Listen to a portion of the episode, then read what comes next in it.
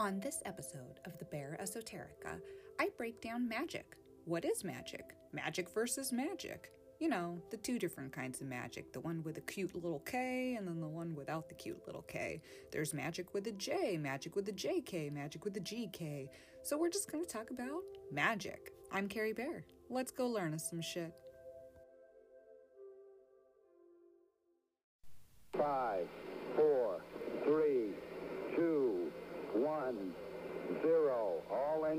Liftoff. We have a liftoff. So let's start with a definition. What is magic? Magic with just the C. We'll start there. Magic, according to the Oxford Dictionary, says the power of apparently, yeah, the dictionary says apparently, the power of apparently influencing events by using mysterious or supernatural forces. Mysterious tricks, such as making things disappear and reappear, performed as entertainment. So it says it right there. This kind of magic was, yeah, tricks, parlor tricks, you know, just there for entertainment purposes. That's what magic is.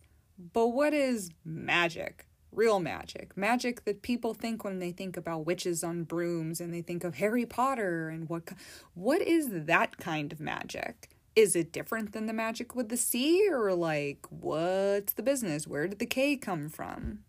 Well, magic with a K is actually from this guy named Aleister Crowley, who, guess what? I'm to cover in my next podcast. So we're going to talk all about him later. But what you should know about him now is that he was kind of an occultist. He was the founder of the religion of Thelema and the leader of the British occult movement and spiritual practice that's now known as Wicca. He added the K to the word magic himself, and he did it to separate himself from illusionists and other people that practice the craft, but it wasn't his craft. So if magic without the K is just fun and games, magic with the K is what exactly? Guess what? The K isn't even important. The K isn't necessary, but it's there just to help with distinction. So you can stick it there if you want to distinguish yourself, but it's 100% not necessary. According to Crowley's philosophy, though, magic with the K describes any act that brings someone closer to what he called their quote unquote true will or their purpose in life. Will in this case, is different than what you want. Will brings us closer to our true purpose, while what we want could cloud us with desire, and that may not be what's right for us, even if it may seem that way to us. So, according to Crowley, creating a love charm to get somebody to like you or a charm to protect your car isn't actually magic with a K if it doesn't align with your true will. This is all according to Crowley, so just, just remember that. But what do other believers and practitioners of magic have to say about magic? Where does it come from? Where does it go? Where does it come from? Cotton Eye Joe. Well, spiritual energy workers and many spiritual witches believe magic, real magic, with or without the K, comes from within us or from the world itself, from the universe. It's a gift. Many believe magic lives within us and is accessible through meditative practices and ritualistic practices. And no, when I say ritualistic, I don't mean, oh, let's go sacrifice a baby goat or something. No, the baby goats are too cute to sacrifice. We're not sacrificing any freaking goats. It, it's it's a ritual, like something that is repeated, like a tradition, only with things and pretty candles and nice smells. And we'll get into rituals later, I promise. There's so many things we need to talk about. But we keep talking about as magic as something that brings us what we want, right? We use magic in order to get something or to do something that we want. So when you think about it, what is magic? Magic is uh, pretty much manifestation, people. Manifestation can be manifestation. They are one in the same.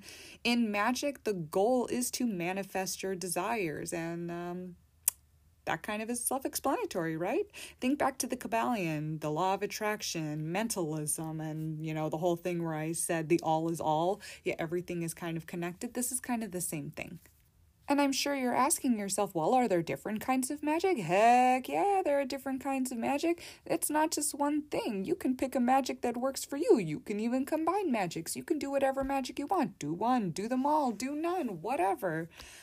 One of my favorite magics is chaos magic. Chaos magic isn't as crazy as you say. I'm not going to go all Joker on people, not that kind of chaos.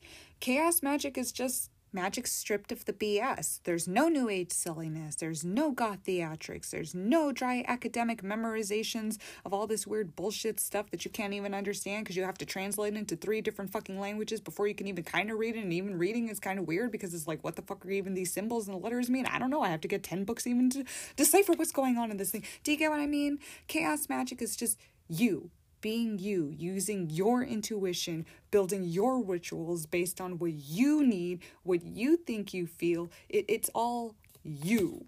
There's there's no one else involved in it. And you're pulling stuff from wherever you want. That's chaos magic. And then there's like star magic, you know, where you're using the stars' energies. There's moon magic, of course, sun magic. You can make magic out of anything because well, nature is magic. It's healing. It's in and of itself one of the most magical things that we have around us. And why not use the thing that is magic itself? So, this episode was pretty short and uh, it was actually pretty easy. Some of the other episodes might be a little more complex, but magic versus magic, that's that's a pretty simple one, simple one to answer. On next week's podcast, or whenever the hell I do it next, it will be about that dude, Aleister Crowley, I was telling you about. Senoro occultist extraordinaire. He was kind of an extremist and kind of a psychopath. Did a lot of crazy sex magic shit. Brought a demon into existence. It was kind of wild. Anyways, we'll talk about it on the next episode. Thanks again for joining me on the Bear Esoterica. I'm Carrie and until I get a co host, I hope you learned some shit with just born old me. See you later.